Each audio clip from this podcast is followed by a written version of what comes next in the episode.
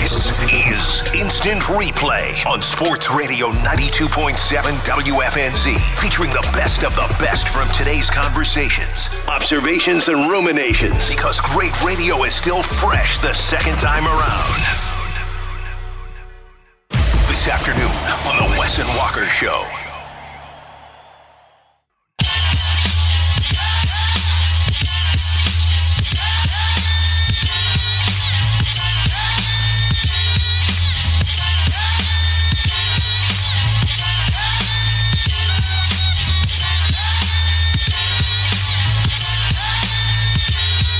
Cut day, Wes and Walker Sports Radio 92.7 WFNZ. Feel free to text in. What are your thoughts on Cut Day? Who surprised you the most? Who do you want to see make the roster that is on the fringe? Again, 704 570 9610. Sorry if I wasn't clear. Scott in Belmont was telling me that it was a pick swap, not just even a pick alone, that Carolina traded to Kansas City. Yes, that's correct. It was a pick swap, a conditional seventh round pick swap. So Carolina would get the worst of the seventh round picks conditionally. Imagine if there's some kind of playing time incentive for ISM. Do we like the acronym there? Do we like the abbreviation? ISM. Yeah, I'm good with that. It's quick enough. Ihmir. Smith Marsette. Yeah. I saw Josh Klein try it out a little bit. You like just saying the whole name, Fitty? Here's my thing with whenever you start going to the initials. Like I feel like you got to be a dude. He's a preseason star. Has he earned the right for us to just start saying his initials? But it makes it easier for me. And so even Uh, if okay, you're then right, I want you to start calling me JDM. Yeah, but Josh is a one syllable thing. It's not hard to say. I don't care, And Fitty just rolls off the tongue. but I, I'm I'm JDM now. JDM is harder to say. It doesn't make any sense. No, I'm I get you a little JDM. bit. Yeah, JDM. What about J? Plus it'd be JFM, right? JD would be better. I, JD. Now I could call you JD. JD fits your country uh, demeanor persona a little bit more. Oh, JD on the ones and twos. You know, I wanted to try it out in high school because, like, in high school, I went by my last name and it got kind of annoying. I had teachers that did not know my, what my first name was, but I was never confident enough to be like, hey, I'm JD. But maybe y'all are now giving me the confidence to. Maybe I should change my dating profile to JD. You never Yeah. watched Scrubs either, right? No, I told you it's the most underrated sitcom of all time. They don't have the laugh track. I know you're a laugh track guy. It does not have that, but it's still phenomenal. And JD is the lead character, Zach Braff. And so maybe you can identify most underrated sitcom ever. Not here to argue. Argue with somebody else. It's the most underrated sitcom of all time. So yes, it was a conditional pick swap, not just an outright conditional seventh round pick going to Kansas City. JD Marlowe. I like JD Marlowe. CJ said Spencer Brown was awful last year in that game at Atlanta with PJ Walker starting, missed blocks, ran wrong routes. We don't have to worry about Spencer Brown anymore. At least not right now. Could be on the practice squad after all of this, but he did not make the roster. That was CJ's text. Heartstopper Harley. Heartstopper Harley.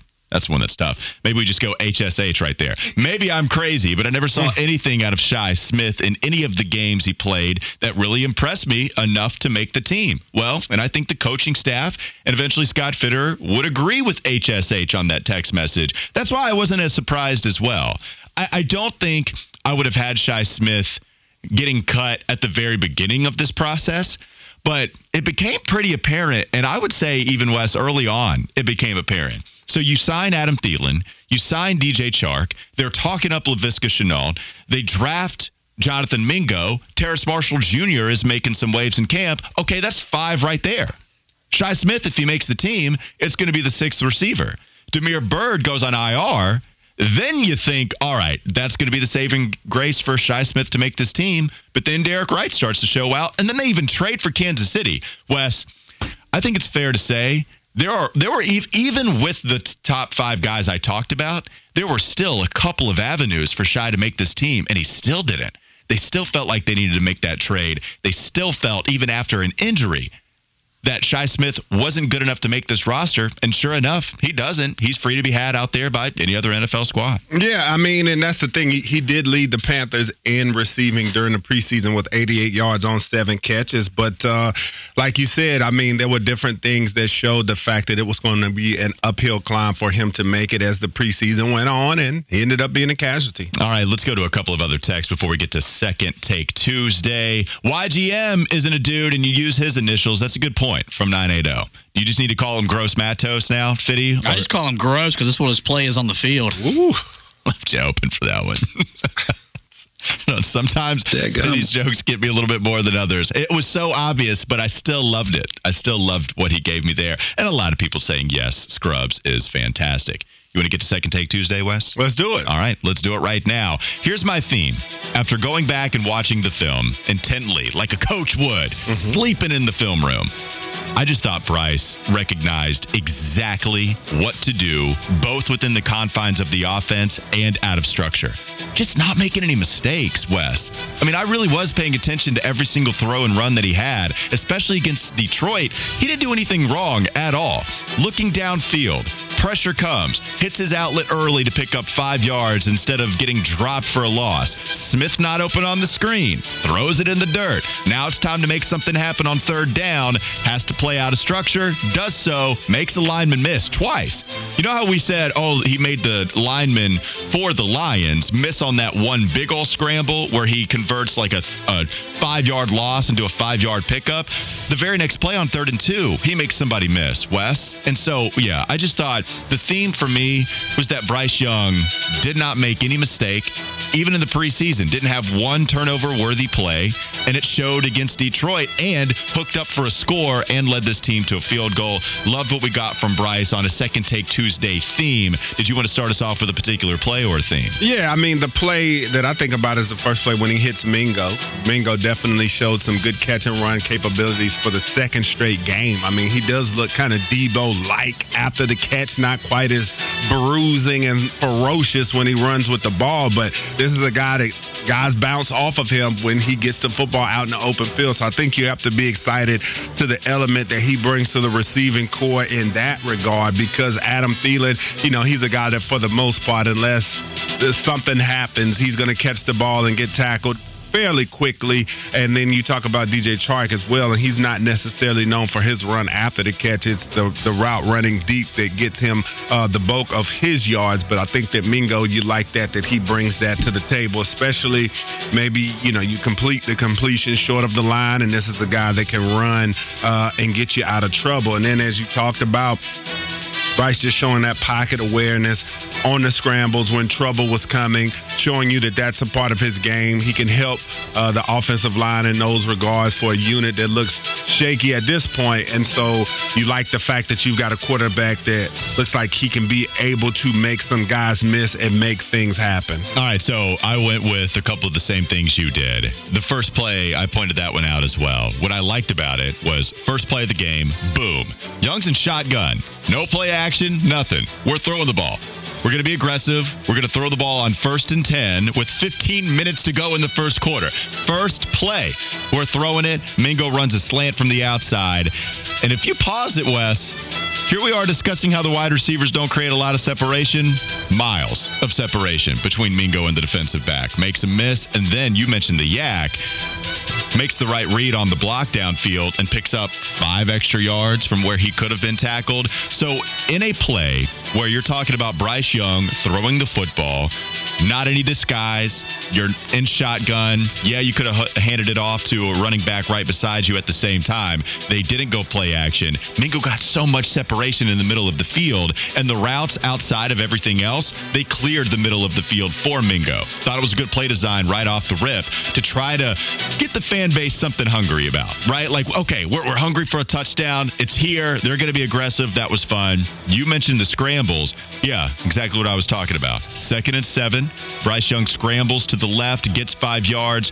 And then so that third and 12, what could have been, it turns into a third and two.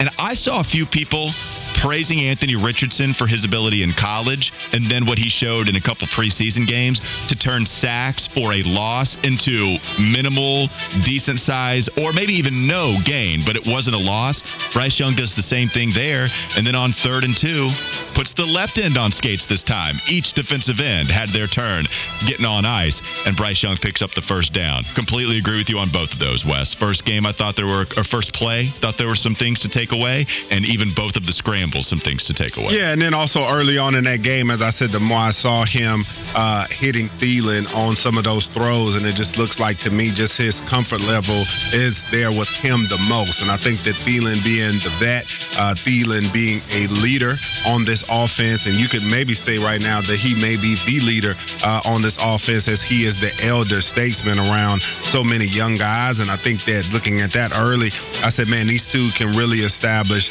uh, a great connection together. You like what you saw from those two, the touchdown reception, uh, even aside from that, the other catches that he had. It just looks like he has uh, a really good formula going with him. And I think a lot of it is because Thielen is that vet. He's well versed. He's been in the league for a while. Bryce Young is a guy who prepares like a vet because when you look at that throw in the first quarter uh, with about 6:17 to go, when he hit Adam Thielen over there on the sideline, that was a, a very nice completion as well. And so that was one of my big takeaways as Pressure's I watched coming. this game. Yeah. Yeah, on that throw, it second take Tuesday. Also, you look at the offensive line. It, it it still wasn't great in this game. It wasn't awful. It wasn't like it was against the Giants and the Jets, but there's still some problems. And Wes, even going back over it, Ikem Ekwonu, even without the sack that he gave up, I mean, I, I hate it. That leads me to my next play because I, I I want Icky to work out. Everybody wants Icky to work out, and it doesn't mean that we need to be so worried about it now in the preseason. But here's a play I'll bring up. So it was first and ten at the Detroit 16. That's when Bryce Young was sacked for that seven-yard loss. You tell me, Wes. I want help from a left tackle. I want help from somebody that played it at a high level. So it's play action. Maybe Icky needs to set up a run, but it doesn't allow him to prepare for an outside rush, is what he gets beat on for the sack. I think he's standing up a little too much. Kick slide, non existent for Icky in that play.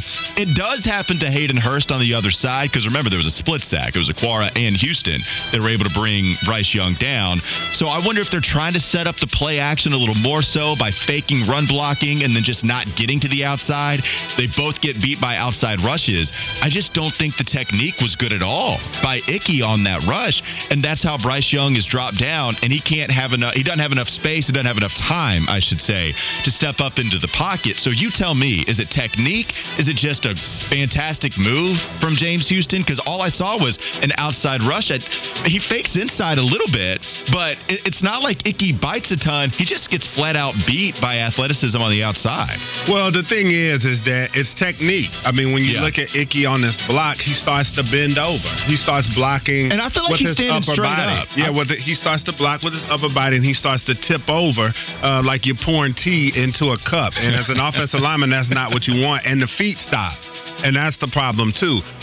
One of the biggest issues that I would have at times, and a lot of linemen have it, is putting your head into the block. Because for one, naturally, you're not made to do some of those movements that you have to do. But when you look at this sack, you know, the guy comes off, he gets a decent first step, but Icky's right there. The coverage is good, but then he wants to start mirroring him. And then, like I said, he starts to tilt over that upper body. Head goes into the block a little bit too much. And at that point, he stops bringing the feet. The feet start getting behind him. That outside leg starts to come back. He opens up that door for him. The guy just makes another, a secondary move uh, on that as far as it was just nothing more than getting that shoulder down just a little bit. He beats him to the edge and he gets the sack. That's why it worries me because it wasn't this extensive move. It He has just- some technique stuff all game long. Yeah, a- and that's what I think you can easily see it if you go back on YouTube. It's really easy to find if you just go watch that play. Uh, Is does play action matter at all in that Wes? I mean, is he trying to sell a run block by not kicking out at all? Because you can see the moment he's beat. He's got an out. He's got leverage. Houston, as soon as he moves outside, both of Icky's feet are together. They're not even shoulder width apart. They're not wide at all. And boom, Houston is gone. I just wonder if there's anything to do trying to sell run block because it does happen to Hayden Hurst on the other side. The difference is Hurst is a pass catching tight end, and Ikem Ekwonu is supposed to be your franchise left tackle. So there's a little bit more of a built in excuse on the other side. But Icky, for me, it just feels like he is, is trying to sell something, and the feet are all wrong, as you mentioned. Action. Yeah, I mean, it, it was a play action. They wanted to sell the run just a little bit so the linemen weren't going as deep into their passes. They were kind of doing a quick drop and then get your hands on him. But the problem was, like I said, Ickey couldn't keep the hands on him, lock him up in there long enough. And so the play got a little drawn out because you could attribute a little bit of this to a coverage sack because Bryce had to drop back and you know he didn't necessarily see anything at the bottom of his drop because he gets the beat once he gets to the bottom of the drop that thousand one and by the time he puts that last foot down at the end of his drop and you can count a thousand one to me that's adequate enough time for him to be able to throw something if something is open so something was not open, and that gave the defensive lineman James Houston just enough time to get around there and get him. So uh, Ickey would have been okay, perhaps, if Bryce was able to get the ball out just a little bit quicker if somebody had been open. But still, at the end of the day, you know, you talk about a play like that when you see the lineman not dropping as deep, that means the throw needs to be going Yeah. a little bit quicker. All right, so deep dive into the film on dive. Icky Ekwonu. Let's go to some national pundits. Yes, Icky Ekwonu, as Matt Ryan might say. Let's go to some other national pundits and what they had to say about this game on a second take Tuesday. We referenced the Dan Orlovsky sound clip quite a bit. Well, we have it for you. Here's Dan Orlovsky talking about Bryce Young, how his anticipation is sick, how he talked about how sick it was on Saturday. This young man's a rookie. Rookie. Look at look at the balls coming out of his hand. He's throwing it to this guy. Young man's a rookie. and perfectly. Give me something, Dan. You want to see the ability to anticipate with touch, accuracy, ball placement. He's throwing that ball now. That is sick. That's- okay, if you guys have seen Swamp Kings, Dan Orlovsky sounds like Tim Tebow whispering the whole time. He does. I thought that was funny when somebody brought that out. The fact that Tebow was whispering the whole thing. we didn't just want to beat them. We wanted to dominate them. Dan Orlovsky, the anticipation. Yeah, It's sick. yeah. That's Dan Orlovsky falling in love with what Bryce Young did against the Detroit Lions. And maybe JT O'Sullivan will actually give us some, a little bit more volume than Orlovsky. But here he is also talking about the anticipation of one Bryce Young. a lot to like, a lot to be optimistic about. If you're a Carolina Panthers fan, I love, love, love the anticipation. I think it's borderline as good as anybody in the league right now, and he hasn't played a real snap yet. Uh, he's got all sorts of accuracy, precision, decisiveness. Uh, but let's be real. We've got some issues on the perimeter, y'all. There's not a lot of space for us to throw to. There's not a lot of consistent winners. There's almost no one who can go out there and get their own shot as far as being able to create on damn near any one on one opportunity. So we're going to have to be creative. We're going to have to see some serious offensive architecture to create chunk opportunities down the field. Definitely thinking, you know, moving the launch point, play action shots, getting creative, all those types of things. It's going to be a long season out there, outside the numbers, being able to create space. So getting creative in that regard is going to really help Bryce Young, in my opinion. But man, I love, love, love the anticipation. You don't want to hear that. What was that soundbite again?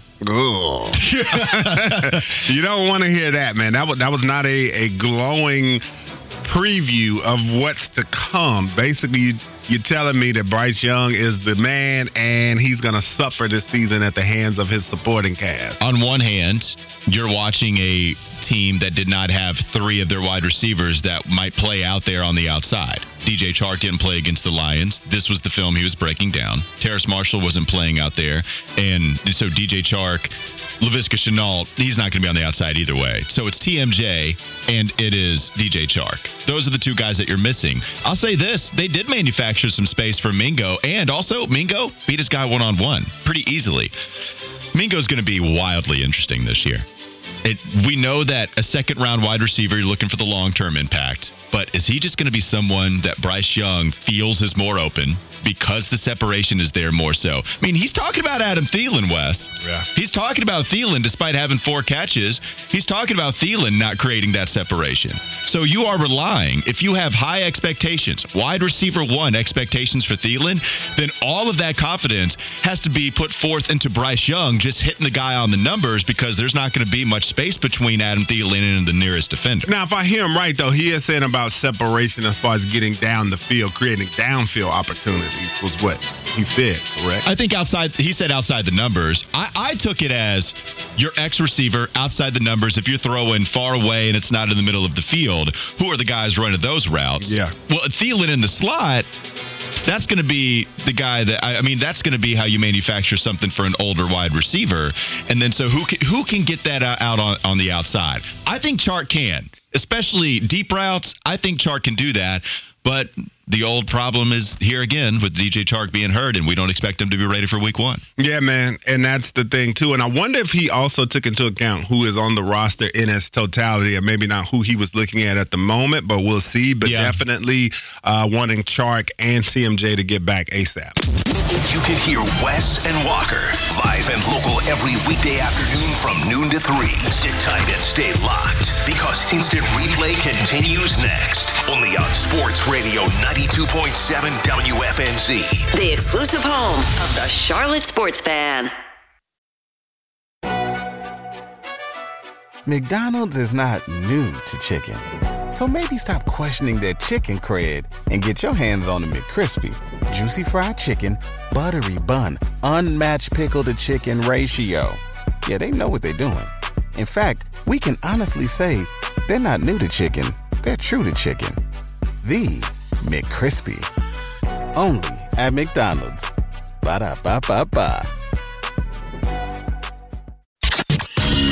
You're listening to Instant Replay on Sports Radio 92.7 WFNZ because great radio the second time around is always twice as nice. Earlier today on the Mac and Bone Show. Let's turn to our guest and let him do the heavy lifting during this segment. Uh, Adam Gold uh, does a uh, amazing show for uh, on 99.9 The Fan in Raleigh. I believe he right now, Bone, is so excited about the Smith Marsette trade the Panthers have made, but we will ask that he stays focused on ACC football week one instead. What's up, Adam? How you doing, brother? I'm doing well. By the way, Smith Marsette is also good on set pieces. Uh 'cause he does sound It does. he does sound like somebody who comes on in like the 70th minute for West Ham. takes a free kick. That's well played. I like that. That is very well Ad- played. Adam's in midseason form There right you now. go. There you go. Um, all right, uh, it's go time, man. It is finally here. Week one of college football is here, and we're going to talk in a little bit about my indecisiveness when it comes to this South Carolina North Carolina game. I'm just having a hard time like separating these two teams. What's your feeling? Do you think the Heels can can get a big win on Saturday? What's what's your lean in this game? My lean um the my brain tells me that North Carolina is the better team. I don't know if North Carolina is going to be able to stop anything, uh, but I think they can score on anybody, just about. Um, but I keep going back to this point. In the Mack Brown era, and this is not a necessarily a knock on Mack, but it's going to sound like it. North Carolina has not been able to meet the moment. They have not won the game that they were supposed to win. They've won a lot of games, and they're really talented, especially offensively. But they have not been able to rise to the occasion when they need it, and they need it. They're gonna they're gonna have to play well against South Carolina to win this game in Charlotte. And I know their offense will be there. I don't know if their defense will. I still don't know if they have any like disruptors on the defensive line. Cedric Gray is uh, is really nice, and there are some other nice pieces, uh, maybe in the back seven. But I don't know if anybody on the defensive line is going to be able to mess things up for South Carolina. And Spencer Rattler looked better by the end of last season, and all the reports are that he's coming into his own finally. Adam, it's been a little bit difficult here in our discussions to try to figure out how we're viewing and judging Mack Brown instant two because he's raised the bar for talent, which has raised expectations. But when the bar's gotten raised, he's kind of underachieved for the expectations that he's made higher. So would you say that in this matchup, game one, game day's there. He's got one of the best quarterbacks, maybe in ACC history potentially. That this might be the biggest game for UNC in Mack Brown stint two to try to determine his his legacy for this particular run. Well, I don't know about legacy, but to me right now, Mack Brown and Chuck Amato have very similar uh, impacts on their program. They've raised a level of a level of expectation. They've raised a level of excitement. Uh, Mack's won a little bit more than Chuck did. Chuck was pretty much hovering in, like, other than the weird ten year, ten win year when they beat two FCS teams and really didn't play a great schedule. Um, although they did have the Ohio State loss that year, and then they, they closed it out with a win over Notre Dame in the Gator Bowl. Um, that was the only, you know, ten win, se- double digit win season. Mack's done it, right? Max had some really good years, uh, and last year they underachieved at the end to end up finishing nine and four. Um, but yeah, this is this game. Like, uh, let me big picture this not only for North Carolina, but for the league. I think this game is more important to the league than the Florida State LSU game from this standpoint. Florida State LSU is for top ten matchup, and it's going to have national, you know, potentially playoff implications. North Carolina, while the schedule is not easy, this is their only big game until they see Clemson at the end to the second to last week of the season. So if they lose this, there's no there's no reclamation game for them. Florida State still has the Clemson game in Death Valley in week four. Um, this is an, a hugely important game for North Carolina if they are going to challenge for the ACC. It's also an indicator. Uh, but I just think that there are so many intangible things riding on this game for North Carolina, and it's the, maybe the biggest reason why it terrifies me for them because they haven't played. I mean, they lost to Georgia Tech last year in a game they couldn't lose. Yeah. So th- I think North Carolina will win, but I think it will be more interesting uh, from a nerve standpoint than it needs to be. Also lost to Georgia Tech the year before. Not that I'm keeping track of these things over here. Not that you're Right, keeping track exactly. of rough moments for no, the I don't. I'm just I'm just uh, making sure that the information is presented there. Okay? Oh man, Adam Oh, Gold is with us, 99.9 The Fan in Raleigh. We're talking ACC Week One. It's here finally. Heck, we're two days away from the Wolfpack opening up in a game against UConn. I have seen some people try to toss out the little upset alert because Jim Mora Jr. actually got something out of UConn for a change uh, last year um, uh, for the first time in years. What do you think? Is is this all a dangerous spot for the Wolfpack on Thursday? And what do you think in general of the pack this year? What do you expect from them? I ex- I expect them to change their philosophy. I am counting on Dave Doeren, uh, who said I think it was yesterday uh, that basically we're going to let it rip. We're not going to leave. I mean, they may not uh, open up 100 percent of the playbook in week one, but he has said he told me personally that we have to score. So I don't think they're going to be conservative offensively. I think they'll let Brennan Armstrong and Robert Anae maybe get back, go back to the future. Uh, you know, the offense that they had in Virginia two years ago, which was like a 5,000 yard combination for Brennan Armstrong between passing and running. Uh, they have to do that because you can't win games in college football this you know nowadays by scoring in the 20s. You got to be in the 30s. Um, and I think this opener is perfect for them. Connecticut's not bad. They were a bowl team last year. It's not a. I know State beat them forty-one nothing. I think in the uh, in their meeting last year, but that's not the same Connecticut team. They're better. It's up there. State will have to play well, and I actually think it's the perfect opener for them because it should have their attention because it's it they're not playing VMI. If the- if this was a VMI game, it wouldn't matter how State played. Yeah. But it matters how they play. And I think it also sets them up well for the Notre Dame game in a week. That it gives them they they must play well. They you're just not going to fake it and beat UConn. Uh, as as average as UConn is, it's a much better way to open the season. Adam, what's been your reaction to the uh, the Tez Walker situation with the NCAA at UNC? I mean, there's real. It's. I'm embarrassed for the NCAA. I mean, totally embarrassed. I mean, are you really going to get him on a technicality? I mean, it really is the first time he transferred because he didn't play at Central. yes, he did go through spring ball at Central before he te- he transferred to Kent State. But the year he was going to play, they canceled the season. So I just don't understand why the NCAA does things like this. It it nobody gets hurt if Tez Walker plays. By the way, was it Darrell Jackson from uh, Florida State? Uh, maybe not identical situations. Who gets hurt? Who's who's the aggrieved party if these guys are are allowed to play or on the field? Great point. And I just don't even understand uh, what the NCAA how, what their decision making process is.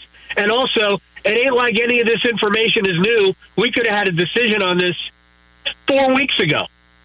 We've Yeah, been we've been dealing with this for four weeks. I know North Carolina is getting a little bit of heat up here because hey, didn't you know this was going to be a problem uh, when he transferred? He's been on campus since January what? January seventh, something like that. A week before they they changed the rule. I mean, when he got here, when he transferred, he was all he was eligible. Yeah. There there was no rule problem. So they changed the rule a week week after he got here. I feel bad for the kid. Uh, it doesn't matter to me whether or not North Carolina has access to a player. Uh, it's really more about the athlete. Like he transferred here, he wants to play. Why can't he play? He's eligible. Why can't he play? Yeah. The, the you're NCAA right. timing's absurd. We see it in basketball too, where what are they doing for like three or four months before the season start? Why is this not decided in May, June, early July? It's right when ridiculous. camp is starting for Tez Walker. He's out there. And then Right. he can't play. It's just a, what are they doing this whole? I I, I just oh. you sound like Will Ferrell. Uh, what what is she doing know, up there? I know. What is I- she doing? Sometimes I do that. Yeah. They're party planning. Apparently so. All right, before we get you out of here, my friend Bone Man here, I, he seems a little. I'm not saying he's calling for the upset Monday night, but he seems a little optimistic that Duke can can compete with Clemson on Monday night more than most think. Do you think? I mean, I think we all probably agree Duke's got a hell of a football team, but are they ready to like go toe to toe for four quarters with Clemson, or or no? Adam, what do you think? I think so. You do? Um, I've been, yeah, I do. I love, I love the Blue Devils. Uh, do I think they're going to win? I look. I've been, I've been kind of half joking for about the last three months that uh, Clemson's walking into a hornet's nest, but I don't believe Wallace Wade Stadium is a hornet's nest on its best day. Uh, but I think Duke has a good enough team to beat Clemson if Clemson is not on top of their game. Like I said about State, you're not going to go up there and fake it against UConn. Clemson better be ready to play because I think this Duke team is arguably better than they were a year ago. Um, although I do think that at the end of the season, the phrase "greatest five and seven team we've ever seen" might be uttered about these Blue Devils. The schedule is ridiculous. I don't know. But Duke is paying the price for however many years of being in the Coastal Division. like, are you kidding me? They have the only top team they miss is Florida State, but they have the the the, the other good te- all of the other good teams in the ACC plus Notre Dame on the schedule. It's um, just murderer's row. But um, I like I like the spot for Duke because week one is a weird week. Uh, and I think Riley Leonard is criminally underrated as a football player. I think he's one of the best quarterbacks in the country. Adam, when I when I come on your show, and I, I do agree with that Leonard take there. When I come on your show, we talk about sports, we talk about life, and we often talk about fast food. Uh, Mac and I uh, later this week, we're going to try the new Chick Fil A sandwich, the chicken sandwich with honey, pimento cheese, and they they put jalapeno peppers on there. I won't do that, but what's your interest level in the new jalapeno honey pimento Chick Fil A sandwich? I li- I I do like that. Um, Bone Bone was supposed to be going through the Arby's drive-through when he came on the show last week, and I was going to order for him. I was going to order him the Arby's hush puppy breaded Yeah. fish sticks. I got stuck. I, got stuck in traffic, and the whole plan. Mac right now is thinking, "This is how my co-host spends his afternoons ordering food on other radio shows." I'm jealous, man. I want Adam to order some fast food for me, man. Call in and Let's do make it. it happen. Call in and do it. Make it a thing. it's it's such a great bit. like we we used to do a bit where we would have people call up and tell us what they were having for lunch, and we were dying for the time where somebody was in the drive-through so I could place the order. Plus, I'm buying. If it works out, I'm buying now lunch. really talking. Yeah, now Oh, this we'll- is a great bit we'll- now. We'll, leave right now and do this. oh man, I love it, man. We have a lot of common interests, Adam. The sports, the food. Uh, we have a lot of common interests, man. Hey, keep up the good work in Raleigh, and thanks for coming on, brother. Same to you guys. I appreciate it as always. Anytime. Listen to Mac and Bone every weekday morning from 6 to 10. Instant replay continues with more in a moment. Only on Sports Radio 92.7 WFNZ. The exclusive home of the Charlotte Sports Fan. McDonald's is not new to chicken. So maybe stop questioning their chicken cred and get your hands on the McCrispy. Juicy fried chicken, buttery bun, unmatched pickle to chicken ratio. Yeah, they know what they're doing. In fact, we can honestly say they're not new to chicken, they're true to chicken. The McCrispy. Only at McDonald's. Ba da ba ba ba.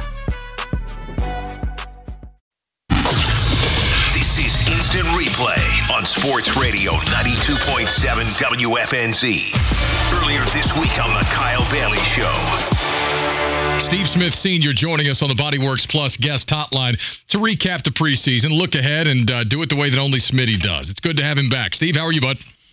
I'm doing good. How are you? I'm good. I'm good. Happy preseason's over. I always get excited when it gets here because that means things are close, but uh, it's agonizing because we all want to watch games that count. And uh, I guess, as you pointed out a little while ago, now we get to talk maybe big picture about what this team is and what they are not. What do you think about that coming out of the preseason?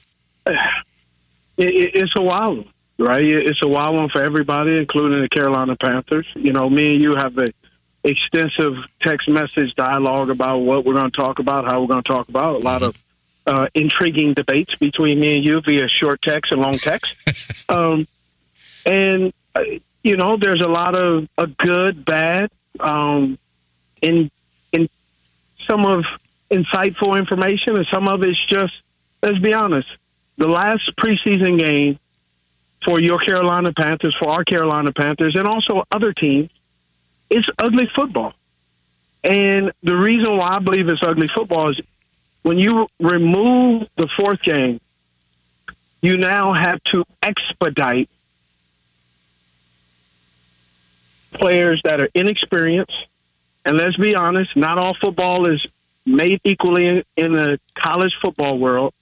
You put some of these young, inexperienced guys, baptism by fire in the game. And so they have to implement what they learned in the classroom in the well in, well in conditioned, air conditioned facilities, nice cushion seats, and then get hit upside the head by another individual who is extremely violent, who's also fighting for his family.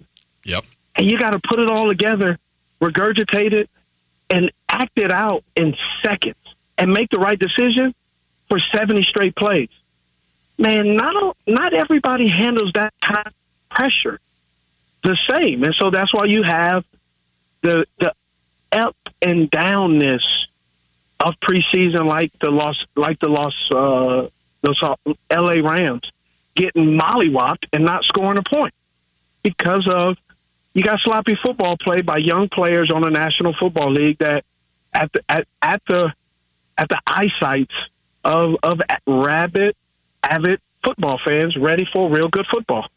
So I'm glad you said that. Um, kind of off script here, but I saw a quote from Mike Tomlin last week, and I loved it. Uh, Mike says a lot of smart things, but to your point a second ago, Mike was asked about preseason playing his guys, and he said, "quote I don't need any validation. I just think it's difficult to box without sparring."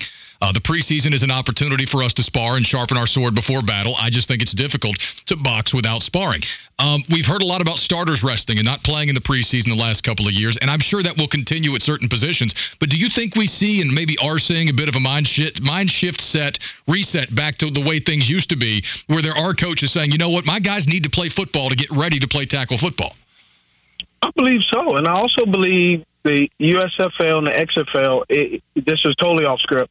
Is an excellent way to get some of these players who don't have experience, who for whatever reason sometimes go to a team that's a cr- crowded room, and they don't have the skill set to break into seeing, you know, in the third and fourth group, in the fifth and sixth group. You got to understand, man. I think I believe the Carolina Panthers opening up before you know training camp, whatever. They had like 14 guys at wide receiver before injuries. Man, it's only three wide receivers can play, maybe four, right? So you're talking about what's that? You got to have four sets of four, 16 guys, for you to get a legitimate look at someone. You can't, and you got to run the football too. So it's impossible, and I think that's why the XFL and the UFL. I think if done right, that is, that can be a league where you may not be a starter in the NFL, but you can make some good money playing lower division football and make a career out of it because we need it. Not everybody's a superstar. There's some folks that are just middle of the road, and there's nothing wrong with it. But you, at least you know what you're buying a ticket for. Versus in a preseason game, you also can't tell who can play. Mm-hmm it's hard to sit here and say, man, I think this is a good team. I was, you know, I was doing my show, most interesting jobs. You saw on my social media, and I was working with the Dallas Cowboys. Will Grier had 200 and something yards, 320 yards. He played the whole game. He scored two touchdowns. But bro, I'm gonna tell you, he scored two touchdowns, but he also looked off a wide open wide receiver because he wasn't processing fast enough. So he had a good game statistically. But I don't think he had a game processing, going through his progressions, and, and throwing the right ball to the right person. But you don't see that because you just look at the score and what he done, and you go, man, he played well. He did play well, but he didn't play well enough to be the third quarterback on that roster. Fair enough. Steve Smith, Senior Panthers legend, NFL Network analyst. He's with us on the Bodyworks Plus guest hotline. Uh, how well did Bryce play on Friday? Scored a couple of scoring drives. They even let him run the football. Like, what, what did we learn about the Rook on Friday night? Hey, what we learned about the Rook is what all everybody keeps trying to overlook because they're too enamored or addicted to the height conversation. Is she can play football? Yeah, that's that's what I learned. But I've been in practice a few times, so I I, I kind of know. But everybody talks about height as if it's like a staph infection or something that you need to get it removed. Bro, I, I just don't get it. is it? Is it? I'm sorry, you got the whole room cracking up. Is it that extreme? is it that? Bro, have you not? Oh, his height. I, I've had I've had people who look like they've never played football in their life beyond middle school. Man, I'm just worried about Bryce's height. I'm like, but he could throw the football. Yeah, I don't know. You know, he was playing with, you know, he had a strong offensive line in Alabama. So I'm not sure. That might be fool's gold. And I'm going, wow. So him winning the Heisman Alabama, oh, it was the hype. But some of these other people who played at Oklahoma who won the Heisman, they just get a hall pass. Yeah. Right? Mm-hmm. But, hey, what do I know? Yeah, I hear you. I hear you. All right, so um, a couple things I want to get to. What he threw a touchdown pass to Adam Thielen. And, you know, wide receivers obviously a big conversation this week. Adam Thielen gets hurt on the first drive. Then he comes back out and scores that touchdown. I like the, you know, what we saw from him, but others are looking at Adam Thielen and thinking, okay, is he going to hold up? You know, what how is he going to contribute to this offense? What's been your view since you know the position better than anybody in this conversation? What's been your view of Adam Thielen so far? I mean, Adam Thielen is a savvy vet. He understands. He's he, with a young receiver. I mean, with a young quarterback. You always got to get someone that the quarterback relies on, that can have confidence in. And, you know, obviously it always goes to the older guy, but then there'll be a younger guy who kind of shows up as well. Adam Thielen is exactly who he is, is Mr. Reliable, a guy that you could depend on, and they depend on him. And, and the game, the game plan will dictate, game plan will dictate that. But they, Frank Reich, Scott Fitterer has done a fantastic job of not just relying on Adam Thielen, but obviously Jonathan Mingo, DJ Chark. Um, you know, they've gotten uh, Hayden Hurst, Miles Sanders. They, they got a lot of different guys out there, so you can't just key on one person. Two quick things I'll let you go. We got Steve Smith, senior Panthers legend, NFL Network analyst. He's with us on the Bodyworks Plus guest hotline. Is it too early in the season for me to ask you which side of the football is going to be more reliable this year, in your opinion, offense or defense? You got to choose now. Which side are you uh, you riding with to win you the most ball games? Well, I'm, I'm just going to be honest. Watching these games, it's hard to really say because both have done well at times, and both have, need improvement. I mean, the defense is supposed to be the strength, and we couldn't stop the Jets uh, in the first game. Then we come against the Giants, and they go down and march on on the field. We do a good job against the Lions. So obviously, each week there's a different habit to break. But they're also you also got to give them a little grace because they're learning a new system. Here's what I really think. I think you're going to see an improvement in October November. I think you're going to see some errors in September because here's why. You got the shell of a Evero slash Vic Fangio, where they, they really depend on a shell coverage. You have last year four three players now converting to playing a three four and learning. They still got some players that they have to figure out which area of the field they're going to play in in situation on third down, right? Or do we blitz Frankie Luvu or do we let him drop in coverage?